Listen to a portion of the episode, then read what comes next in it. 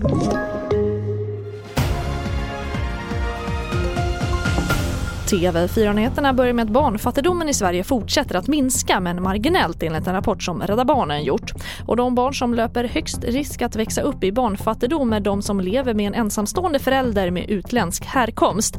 Här hör vi Maria Friske, Sverigechef på Rädda Barnen. Vi ser ju att eh, utsattheten är fyra gånger så hög bland eh, barn som lever med föräldrar med en ensamstående mamma. Och vi ser också att är det ensamstående mamma med utländsk bakgrund så är, har det, där, där har barnfattigdomen ökat från 42 till över 49 procent. Så det är nästan vartannat barn. Och Sverige är just nu bland de minst coronadrabbade länderna i Europa. Igår var det bara fem andra europeiska länder som rapporterade färre nya smittade per capita enligt John Hopkins universitetet som håller koll på statistiken.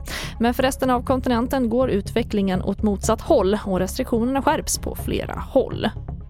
Och som om det inte vore nog med covid-19 så är vinterkräksjukan tillbaka efter ett år med ovanligt få fall. Men långt ifrån alla drabbas. Ungefär 20% av befolkningen bär nämligen på den genetiska variation som skyddar mot att insjukna.